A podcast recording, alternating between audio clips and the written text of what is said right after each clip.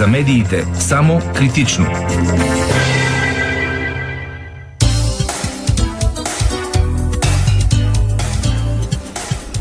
Отново сме в а, студиото на Дарик. А, продължаваме с следващия ни гост Николай Марченко, колега журналист, заместник главен редактор на разследващото издание Биво и автор в руската секция на а, сайта OCCRP или а, така организирания проект за борба с корупцията Глобална медия, която много сериозно напоследък отразява не само напоследък, но и в контекста на войната с Украина, а, на, на Русия с Украина, процесите в а, нашия регион. Здравейте!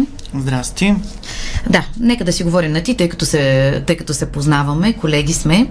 А, един така интересен материал а, твой, на който ми се иска да се спрем, защото е много задълбочен и аналитичен, за разлика от новинарското маркиране, което направихме в а, българските медии, а темата за Молдова и за опита на Русия да организира преврат и да инсталира а, приятелски режим там. А, отстранявайки проевропейската президентка и правителство на данните са от президента Майя Сандо, която е получила информацията от украинския премьер Зеленски.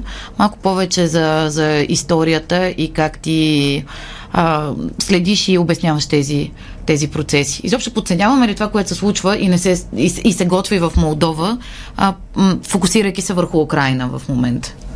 Ами, е, темата с Молдова е директно свързана с Украина. Това го пишем в нашия материал в Капитал. А, нали, колегите ме помолиха да по някакъв начин да напишем по темата.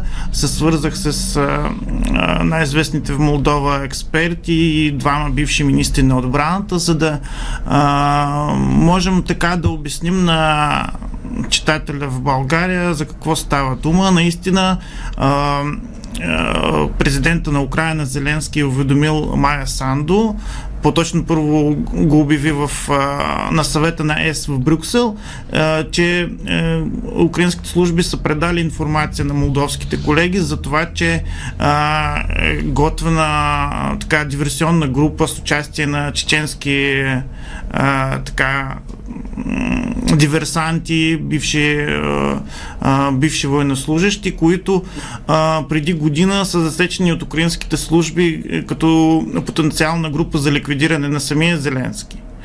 И същата група е трябвало да бъде изпратена и в Молдова през февруари тази година, за да се опита да помогне на местните проруски олигарси, които от а, месеци така организират улични протести и безредици, а, да свалят правителството и по някакъв начин да елиминират и самата Майя Сандо, която а, нали, така за първ път от независимостта на Молдова има, има толкова популярен по света политик от Молдова, за който говорят всички, т.е. тя нали, не им харесва, няма как да им харесва, защото тя е американска възпитаничка, направила си е кариерата като а, випускница на Харвард, а, работила е в Столната банка, а, провежда някакви реформи, опитва се по някакъв начин а, да помага и на Украина, т.е. Молдова е държавата в света, която няма налог, т.е. Нали, до 10% от населението в някои моменти и над 10% от населението бяха беженците от Украина. Представете Предвид, за... че това е една доста така зле економически страна. Това е най-бедната държава в Европа, най-бедната държава в Европа. Представете си при 3 милиона население, когато се сипаха над 300 хиляди хиляди украински беженци, нито един Молдова не е върнала. А, украински деца са приемани по молдовските села и така нататък. И това продължава. А, нали, малко намаля, намаля тази вълна, но все пак. И Майя Сандо наистина беше много притеснена, когато тя го обяви публично в понеделник, че а, се готви преврат и помоли службите да са на штрек. Доколкото разбрахме от това а, което казват експертите в областта, например бившите министри на отбраната, че наистина службите работят добре с украинските им колеги, с службите на НАТО и а, Съединените щати и за сега успяват да предотвратят такива действия. Нали, някой да се опита от протестите да организира по-големи безредици да се опита да штурмува сградите на правителството, на парламента, на президентството. Информация потвърдена за вас и така анализирана, включително и от а, отговорни лица в, а, в правителството, бивши а, така, а, министри и анализатори. А, всъщност, а, тук ще реферирам и към а, българския журналист Христо Грозев. А, тази сутрин излезе информация, че австрийските власти са го предупредили, че наети от Русия убийци го издирват активно с помощта на местни агенти. Това е съобщено от Financial Times. България сега съобщава. Той доскоро живееше във Виена, но я напусна, а, анонсирайки всъщност, че има заплаха за живота му. Ето информация, която се потвърждава в момента от австрийските власти. Грозев обяви, че а, в едно от интервютата си за български медии, че е готвен подобен сценарий за дестабилизация и в България по модела на опита за преврат в а, Черна гора, малко преди страната да се присъедини а, така да, към, а, към НАТО. Тоест, а, много често обаче тези, тези новини, тези коментари се приемат като нещо несериозно, като едни фантасмагорични сценарии с насмешка. Всъщност, а, защо, защо според вас а, е е така, у нас не подценяваме ли всъщност диверсионните дейности, които текат потенциално и на територията на България? Ами, по принцип подценяваме Путин и подценяваме неговата, нали, а, така, амбиция по някакъв начин да а, се опитва да дестабилизира ситуацията навсякъде. А, Тоест, това, което се случи с а, нашия колега Христо Грозев, никак не е очудващо. Нали? А, след като са го внесли в а, а, забранителния списък, след като а, Беленкет е обявена за а, така нежелана организация, като сайтът е блокиран в Русия, не е очудващо и някои диверсионни групи на руските служби да се опитат да, а, да го следят най-малкото сигурно го следят и се опитват по някакъв начин да се информират за това къде се намира, по какво работи. Тоест, нали, не бива да подценяваме руските служби в Европа. Да не говорим за Балканите и за България. Тоест, това, което обяви Зеленски и Майя Сандо, че а, освен гражданите на Русия и Беларус, обичайните заподозрени, трябвало да участват граждани на Република Сърбия и Черна гора в този преврат. А, знаем за това, че 2016 година е бил организиран опит за преврат в а, Черна гора срещу проевропейското правителство, като се говори, че тези операции на Балканите се управляват от посолството на Руската федерация в София, ко- което е най-голямото на Балканите, нали, и а, че руските служби де-факто а, така а, ръководят всички операции от София. Освен това, а, Естествено, че някои отрекоха. Рамзан Кадиров в никакъв случай, например, не го отрече. Той каза, че ако, ако има... А, напротив, ако те има на... и през Молдова и ще да. стигнат и до Америка чак. Да, да, той каза, че ако има нареждане от Върховния главнокомандващ, спокойно ще минат и през Молдова и нататък. А, същевременно а, пре, а, министра на външните работи на Сърбия Ивица Дачич а, се е възмутил от тези твърдения на Майя Сандо, поискала обяснение и а, тези дни дори е имало телефонен разговор, мисля, че вчера между Майя Сандо и Александър Вучич, където той е уверил, че в никакъв случай а, а, Сърбия не би посмяла нали, по някакъв начин да а, така да накърнява демократичната, нали, демократично избраната власт в Молдова и ако има някаква допълнителна информация, задължително ще го разследват, ако има заместния сръбски граждани, което естествено, че ние не можем да знаем дали е вярно, но а, руските медии, по-точно разследващите руски медии, които нали, знаем, че са в изгнание, работят от Европа. А, Медуза, инсайдер. Да, и, и други. Такива. Те от, от, от месеци пишат за това, че а, в Сърбия в Сърбия а, набират доброволци за, а, за Украина, които да воюват на страната на Русия. Аз мисля, че Сръбски... дори не е от месеци, а е от години, още Да. покрай, а, когато започнаха конфликтите в Донецк и Донбас. Да, и, рус, и а, сръбските служби, естествено, че по някакъв начин го отричат. Ние не знаем дали наистина по някакъв начин задържат хора, разследват ли тези казуси, или понеже а, така приятелството им с а, а, руските власти позволява по някакъв начин да неглижират тези факти. А, това се питаме, предвид и на позициите, които в момента България в лицето на служебното правителство и президента Радев защитава. Има ли нужда в България да се правят преврати? Или тук достатъчно спокойно си действат Ами- руските интереси? И ние, както виждаме, те си действат напълно спокойно. България а, има въоръжение от времето на Съветския съюз, а, а, има много мощна а, военна индустрия, която, а, както знаем, а, а, така печели от това, че има война между Русия и Украина. Тоест, вие тук по-скоро, защото помощта, оръжията, амунициите и така нататък, които са стигнали до Украина, бяха представени от бившия премьер Кирил Петков като помощ. А, Аз не може ли казал, да че ги е третираме за, като помощ при положение, че това, всичко това е минало през търговски сделки? И ние в Биво смятаме, че малко е така пиар акция това е на, на бившия премьер е, Кирил Петков, защото ние още през лятото бяхме първите, които с полските колеги от е, фундация Репортеров, е, тяхната организация на разследващи репортери, написахме за това, че има мащабни поставки от България към Украина, най-вече през Румъния и Полша. И, и сред тези сделки има и много скандални сделки, като тази, за която говори и служебният министр Николо Стоя- Стоянов, а, когато а, снаряди за 200 милиона долара, произведени в а, Беларуската СССР, ръждясали в ужасно състояние, са доставени на румънска а, държавна компания, тя ги дарява на Украина, а, украинците като отворят, видят в какво състояние са ги връщат, а, румънците ги връщат на България, сделката не се състоя, някой трябваше да вземе комисионни, а, имало информация за това, че е оказван натиск върху а, българските оръжейни а, компании. А, и а, те по някакъв начин да пребоедисат, а, да Така че да мине. да, да, да поправят нали, тези снаряди.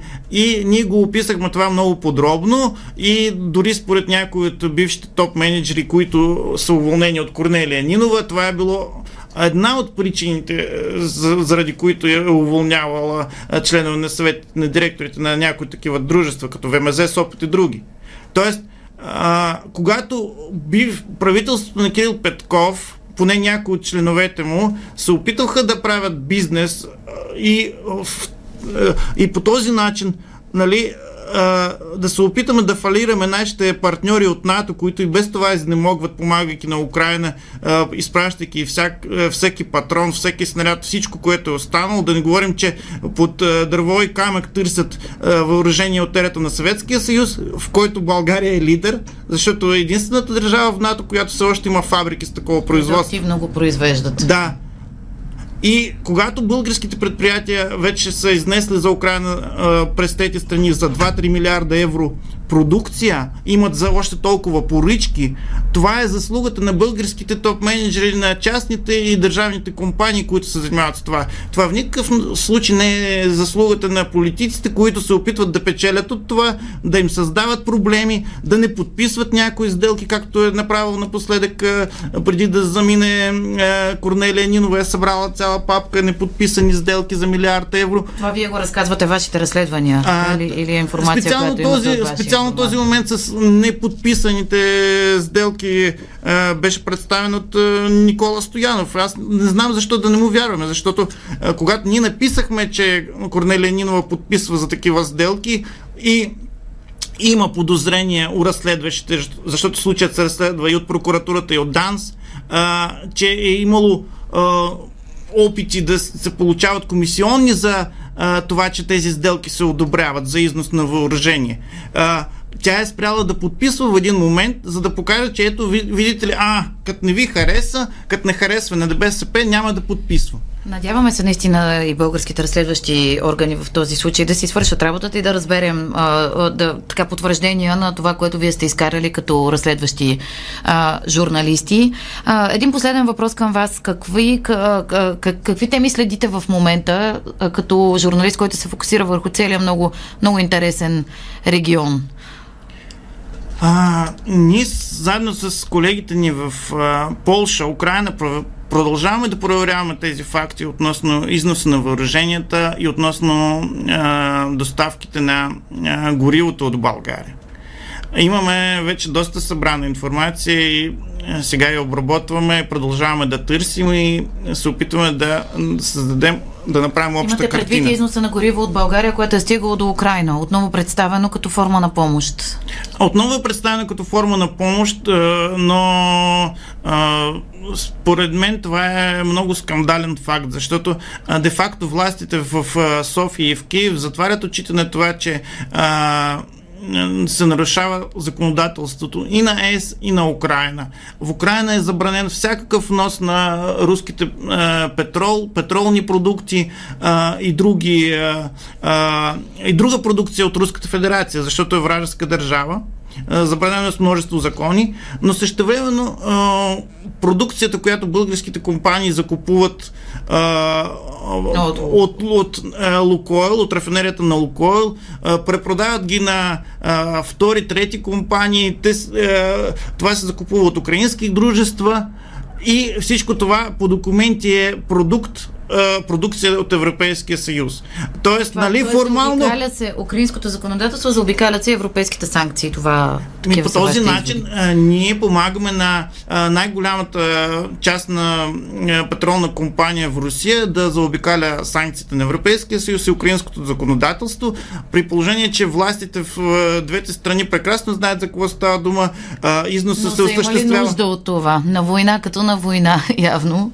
Да, но въпросът е на, на, въпросът е в да това... Да се спазват законите. Ние журналистите да се спазват да законите, да има етика в това нещо. Защото ако не дай Боже е, а, рус, а, така, руските горива имат някакви а, примеси или някакви вещества вътре, които да навредят на а, техниката, а, например на украинската армия, защото част от горивата отиват и в армията, за военната техника, за танкове и така нататък. Тоест, а, възможни са всякакви варианти. Естествено, че службите и в Русия, т.е. и в Украина, и в, а, те в Русия са си на штрек, но службите в България и в Украина трябва да са на штрек. Те трябва да следят а, каква продукция се доставя. А, дали а, тези горива са качествени, дали е, не се заобикаля законодателството, дали е, не помагаме елементарно на най-големия монополист на пазара да печели от войната е, да печели от двете страни защото част от данъците те плащат в Русия, част в офшорните юрисдикции, в Дубай и така нататък. Очакваме вашите разкрития, наистина много важни теми и работа и на разследващите журналисти на първо място е да повдигат а, завесата на теми, които може би са неудобни за всички страни, но в крайна сметка това е, това е вашата работа. Николай Марченков, заместник глава редактор на разследващото издание Биво, беше при нас. Благодаря ви Благодаря за, за този коментар. Надявам се да а, имаме възможност да говорим още по такива теми. Българско национално Дарик Радио. За медиите само критично. Започнахме днешното ни предаване с темата за дезинформацията и фалшивите а, новини, които а, се разпространяват безконтролно в социалните мрежи у нас. А, обикновено гледаме на този въпрос от технологичната му страна, за вината на социалните мрежи, на платформите, за тролове, ботове и фабрики, които ги разпространяват. Так, така говорихме и за това, но в крайна сметка, за да се случва това, трябва да има почва за него. И а, много често вече, включително и в по-задълбочените анализи на на този феномен, той се разглежда включително и като психологически такъв. И а, през, а, от тази гледна точка ще погледнем по един така нетрадиционен, но много важен начин темата за дезинформацията и това а, как, как влияе тя на съзнанието ни и пристрастяваме ли се към нея. Рада Наследникова, психотерапевт а, и така доста а, заинтересована от темата, ще ни помогне да ни преведе през тези нови изобщо за обществото ни процеси. Здравей, Мария. Здравей. А... Да, това, това е въпросът ни. Всъщност, води ли... А, защото лъжата и дезинформацията не са нищо ново, те съществуват откакто свят светува. Но в тази информа в момента, много бързо разпространяваща се в социалните мрежи, определено е феномен, с който целият свят се бори. И за да се случва така, Явно има някаква причина, която е отвъд Фейсбук, Телеграм или Твитър. А, така е. А, сега, той има, преди да стигна до, mm-hmm. до пристрастяването, което разбира се е крайна форма, ам, всъщност фалшивите новини, пропагандата а, имат а, а, така, са много пластови. Могат да се разглеждат и кое е пропаганда, кое е фалшива новина, кое е дезинформация, кое е така. Те така, имат така. различни термини, но да и кажем, че в да... всяка такава информация има капка. Не във всяка. В повечето, но за да са успешни, е добре да има капка истина. Защото другите, които са чисти лъжи, доста лесно се развенчават сякаш. Много хора вярват в рептилите и много трудно могат да бъдат убедени, че те не управляват в момента, така че не е точно така. А, въпросът е, че а, всъщност... А, да, ще се върна малко по-назад. Добре. А, да всъщност а, има различни нива, обаче има а, може да ги мислим като разпространение на наркотици. Не всички стават зависими от наркотиците, обаче наркотиците имат определени функции. Те или успокояват, или възбуждат. Същата е функцията и на фалшивите новини, и на пропагандата. А, и, и всъщност а, при такива социални феномени е важно да се разглежда и на какво ниво, дали на индивидуално или на групово. Защото психологията на големите групи е много различна от индивидуалната психология и много тъжната истина е, че ние за да можем да така, за да може да въздействаме, трябва да можем да помогнем на индивида, да може да, да мисли, да може да преживее фрустрацията на това да не знае всичко, да може да бъде критичен към информацията, да проверява, т.е. да може да живее с идеята, че той никога няма да научи всичко, няма да е цялата истина и т.е. да живее с частична истина, вместо с тоталната лъжа. А тоталната лъжа е много изкушаваща, защото дава идеята, че ние знаем. И освен това, както Георги Господинов казва, нали, аз като бях малък, хората се деляха на два вида, нашите и вашите. Ние, слава Богу, бяхме от нашите. Нали, и идеята, че голямата група се идентифицира като, а, като определи враг. Той Умберто Еко разказва за сътвори врага, да затворим врага. Нали, как един шофьор на такси а, от а, както и да го пита, а, вие италянец ли си? Кой е вашия вековен враг? Или, тоест, как, как се определяш въобще? Как знаеш, че си италянец, ако не знаеш от кой е? От една страна враг, от друга страна това, което аз забелязвам, едно чувство за просветеност и богоизбраност. Тоест, нашата общност е просветената, всички са овце и ние знаем повече. Естествено. И, и точно това е проблема. Това за принадлежност. Тотал, тотално знание и принадлежност към добрите. И оттам започва определяне на врага, дехуманизиране на врага, т.е. отнема се вината, за да нападаме. Нали? И цялото нещо, то винаги, всяка война има митология зад нея. И то митология, която тръгва, ти каза за частица истина, не винаги. Затова някои определят бяла, сива и черна пропаганда. Нали? Бялата пропаганда м- пропагандира истини, но по- с патос и опитвайки се да събуди емоция. Да дадем пример борбата с наркотиците, да кажем, някаква кауза, която е добра. Нали? Трябва да се борим с наркотиците. Абе, тя не е пропаганда точно, но а, примерно да кажем на нашите. а, бялата пропаганда, т.е. да се каже ползите от просвещението, а, нуждата, ползите от свободата, идеята, че демокрацията и либералната демокрация не са съвършени, обаче те дават шанс а, тези несъвършенства да бъдат поправени. Нали, изтъква нещо хубаво, дава информация, не лъже. Или може да, може да бъде спорено на тази тема, но няма откровена лъжа.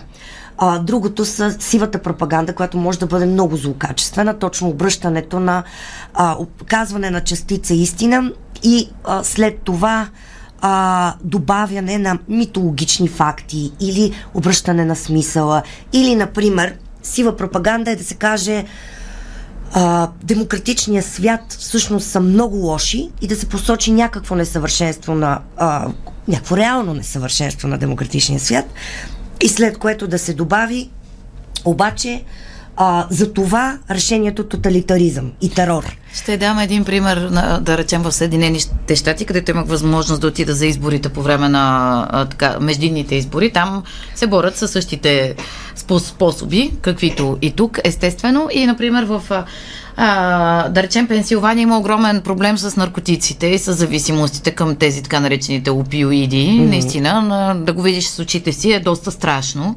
а, говоря от първо лице, но а, това е щат, който е управляван от демократите техните опоненти казват, че всъщност а, а, демократите им, едва ли не им дават наркотиците mm. в ръцете и, и насърчават използването на фентанил и всичката тази убийства на дрога. Така че ето такъв пример. Аз ще дам Имаме тук. проблем с зависимостите, обаче еди кой си е виновен за него. Не само. Mm. И все едно тези, които се опитват да регулират и да назовават проблема, все едно те го а, създават. По същия начин тук може да се види с насилието на жени и правата на ЛГБТ и хората и борбата с езика на омразата. В един момент, когато назовеш, се каже, майто, как, и, и лечението на зависимости също, как така ще ги лекувате, какви, как ще ми правите клиники за зависими, вие сте а, нали, едва ли насърчавате. не насър, насърчавате децата или ако се говори за рисковете от наркотиците, се находиш и раздаваш. И, въпреки, че всъщност Така наречената джендър идеология. Ти се, ние се опитваме да кажем, няко, някой се опитва да каже, че има проблем с насилието на жени в България, при което се казва, а, ще се опитат да преподават на децата извратени а, идеологии в училище. Абсолютно. Както и сексуалното образование, което по принцип помага на децата да си познават границите, да, което помага да не стават насилници, да разпознават и да се пазят от насилие, всъщност помага за редуциране на насилието в училищата, обаче се казва, ето, взимат и развръщават децата ни, нещо, което никой не прави. Нали, няма нито такава идея, нито такъв резултат.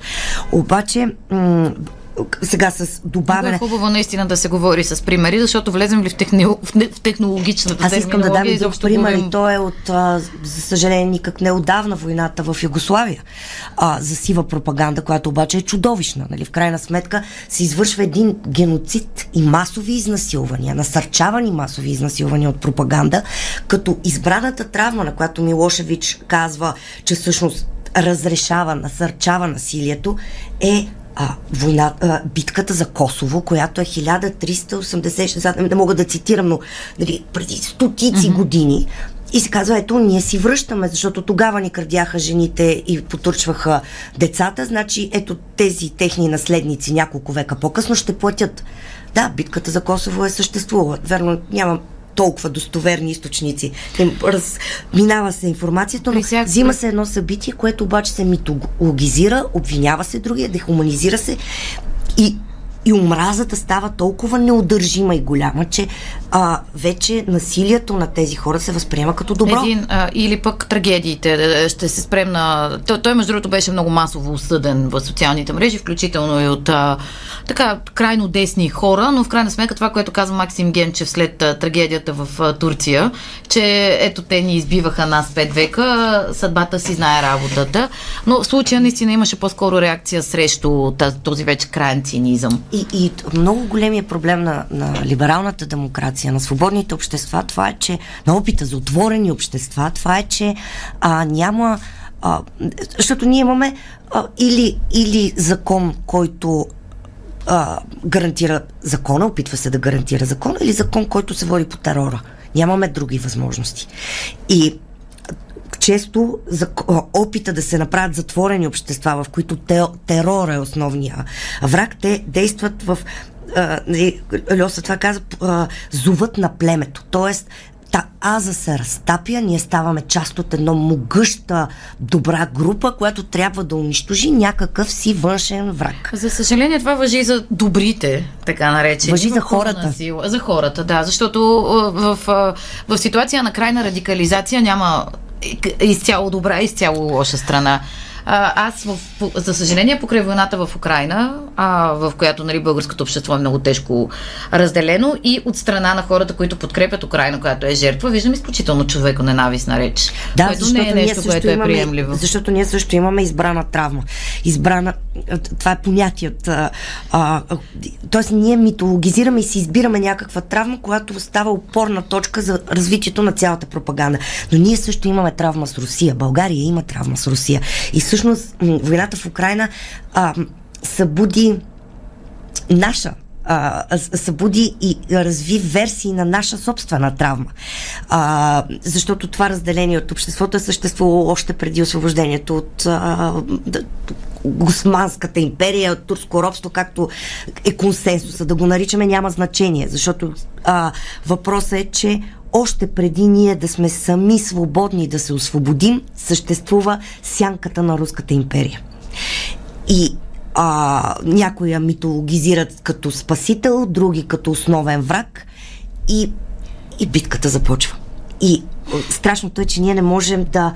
А, проблема е, че за да може да се бори пропагандата, трябва малко неутрален поглед. Защото ние можем да кажем, аз с относителна сигурност колкото мога да бъда обективна, че има добро и зло. Ако това, което обслужва терора и ограничава свободата е зло, това, което, това, което се опитва да регулира, да, да намали насилието, да регулира насилието, да увеличи разбирането е добро. Проблемът е, а, и, и това е дебат на всички мислители, либерали, демократи. Ние можем ли да се борим с средствата на либералната демокрация, с а, с настъпването на тоталитаризма, с зува на племето, с агресията, с регреса на емоцията, която идва.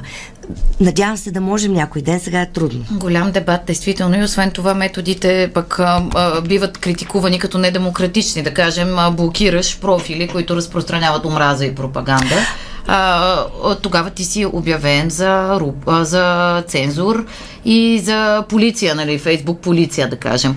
Но а, тъй като а, имам още няколко минути, ще ми се да поговорим за това как, за този ефект на снежната топка. Тръгва се от някъде и се стига вече до тотално сякаш наистина пристрастяване. Аз наблюдавах около себе си доста хора, които то наистина тръгна от коронавируса и от съмнението изобщо, от преди че... това тръгна. От преди, ами, да, но а, нещата ескалираха със сигурност с коронавируса и някои хора, които а, а, дори се обърнаха по отношение след това и на войната и започнаха да вземат едни позиции, които са много далеч от а, рационалното Точно въобще. Точно това бих искала да кажа, че а, не може да търсиме добрите в групата. Не мога да кажа аз съм за Русия и съм добър, аз съм против Русия и затова съм добър. Не това определя.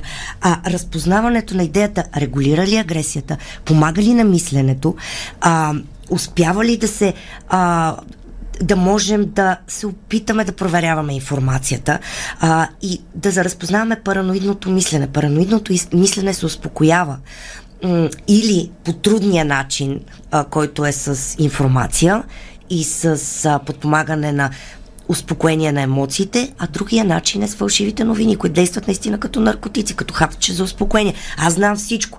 Нали, Ето. Кои са, аз знам всичко. Оттам нататък, кой каквото ми каже, не, това е лъжа. Нали, безумие, нали, а, неща, които са физически невъзможни се разпространяват. А защо нали? искаме да има виновник за всичко? Ето, например, а, при земетресението в Турция, природно бедствие. Веднага се появиха и се разпространяват новини, че това са американците чрез Харп. Това е много човешка черта. Примитивните общества са обвинявали боговете или са обвинявали съседите или зависта на боговете и са, са жертвали най-хубавата девойка, нали, ние имаме тази склонност като Homo sapiens да изнасяме вината и да приписваме магически причини. Разбира се, това се използва от пропагандата, защото а, нали, много често пропагандата, за да оправдае нали, този, който пропагандира, м- Обикновено това е диктатура, нали, в случая а, Русия обвинява до голяма степен украинците, че правят това, което тя възнамерява да направи. Казва, че воюва с САЩ, значи какво става? Всъщност САЩ се опитва да завладее света и се опитва да ние да се почувстваме жертви на това. И казаха, ето, първа фалшива новина, Ердоган напуска НАТО, Втора фалшива новина, Харп нали, може да прави земетресение. Трета, американците го използват, защото Ердоган ще напуска НАТО. И се сглобява една картина, ето, която ето, да. имаме тоталната лъжа вместо, вместо трудната истина. И тук само вече изред... говорим за черна пропаганда, защото тук вече няма капчица истина, нали? В тези неща. В тези неща те са наредени тотално магично и за да можем да се борим с фалшивите новини, ще е много трудно и вероятно превенцията ще е толкова успешна, колкото и борбата с наркотиците, превенция на наркотиците. Просто редуциране. Не може да бъдат изкоренени, защото както клюките Мими от 6 клас какво е направила, по този начин няма да може да се спрат и фалшивите новини. Това е част от за гел... човешка природа. Абсолютно. И за това а, това, което е много важно, да не изглежда пропагандна, материала в училище да не изглежда пропаганда. Нещо, което ние можем да се опитваме да настояваме. В момента а, и литературата, и историята е пропагандна както в България, така и в много други страни. И за да може да се стигне до регулация, ще е много важно всички да поема, да, по, да учим малко какви зверства извършва на нашата армия. Да, по, а, всяка една държава, ако може да поеме отговорност по аналогия а, на да Германия след това. Взаимоотношения. Абсолютно. А, защото единствената държава, която истински се разкаива, се опитва да регулира, това е, това е Германия. А, Западна Германия след Втората световна война, защото източна формира друг, а, друг тоталитаризъм, нали, като, като контрапункт, който е не по-малко лош. Отново, да. Образованието, разбира се, и критичното мислене. И действително, докато самите държави създават такъв героичен наратив за собствената си история, която много рядко е чак толкова розова, даже никога. И не, не винаги е вярна, защото а, истории от преди 15-20 години са дебатирани. Камо ли да, да се уповаваме на, на отношенията ни с Златната орда, нали? В 9 век. Рада Наследникова, много интересна интерпретация на а, проблема с фалшивите новини. На първо място това е проблем на самите нас. Благодаря ви.